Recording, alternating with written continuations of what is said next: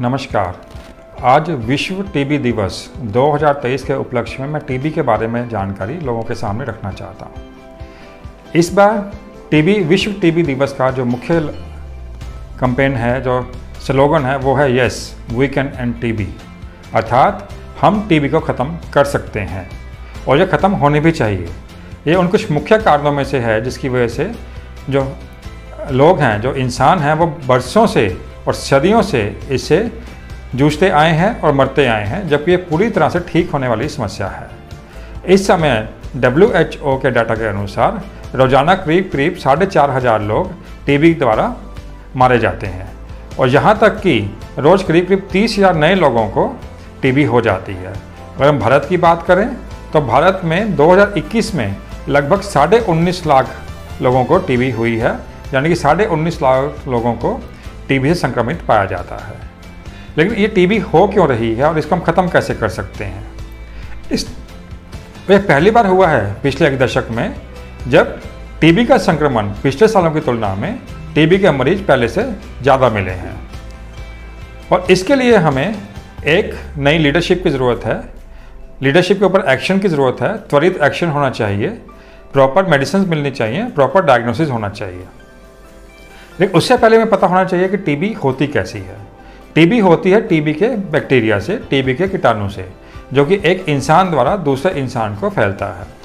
जब जब टीबी का कोई पेशेंट खांसी करता है, जिससे खांसी या बलगम में टीबी कीटाणु पाए जाते हैं तो वो बलगम के कीटाणु दूसरे पेशेंट अपने सांस के साथ अंदर ले जाता है और उससे, उस व्यक्ति के अंदर टीबी कीटाणु चले जाते हैं। ये कीटाणु अंदर जाके उसके फेफड़े को संक्रमित कर देते हैं और समय के साथ उस पेशेंट में, उस व्यक्ति में टीबी कीटाणु उभर कर टीबी की बीमारी में तब्दील हो जाते हैं। तो इसको रोकने के लिए सबसे इंपॉर्टेंट चीज़ है कि जो टीबी के पेशेंट है, वो अपना मुँह ढक कर रखें।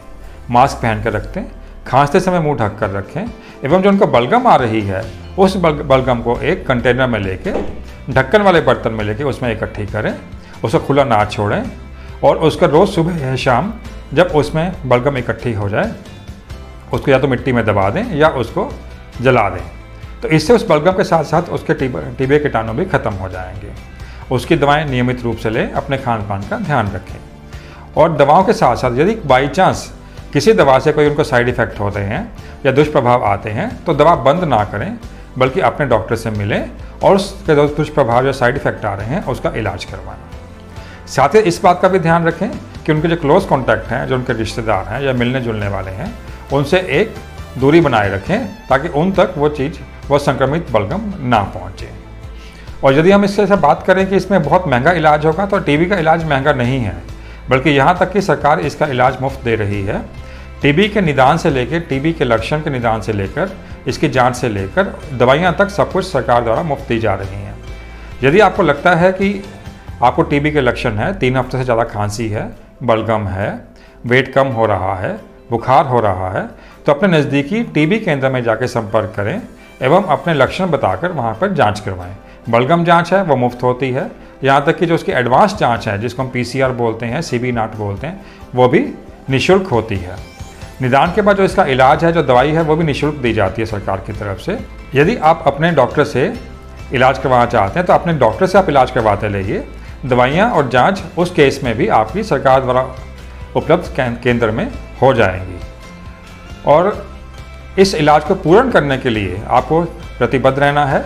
जब इलाज जब तक इलाज पूरा नहीं होता, तब तक आप दवा नियमित रूप से लेनी है, ताकि आपके जो टीबी है, वो सिंपल टीबी से, साधारण टीबी से बदलकर एम डी आर टीबी में ना बदले।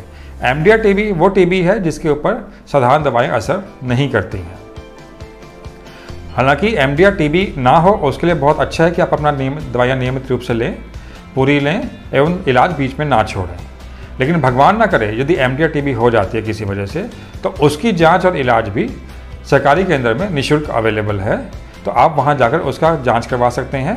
यदि आपको टीबी के इलाज के साथ लगता है और एक्सरे ठीक नहीं हो रहा है या बलगम बनी हुई है, या दो महीने बाद भी टीबी कीटाणु बने हुए हैं तो उसको आप जाकर चेक करवाएँ ताकि वो एम डी में कन्वर्ट ना हो गई हो। इस बात की पूरी जाँच की जाएगी। और एम डी की जाँच एवं उसका इलाज निःशुल्क किया जाएगा। लेकिन ये तभी संभव है जब आपकी इसमें भागीदारी होगी।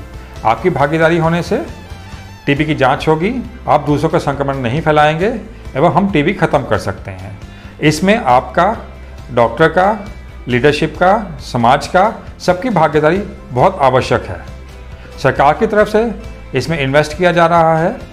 इसके लिए इलाज के केंद्र खोले जा रहे हैं। बस हमें ये सुनिश्चित करना है कि हम ये कोशिश को सफल हों और हम कहें yes we can end TB हाँ हम टीबी को ख़त्म कर सकते हैं और हम कर सकते हैं और हमें करनी चाहिए। धन्यवाद।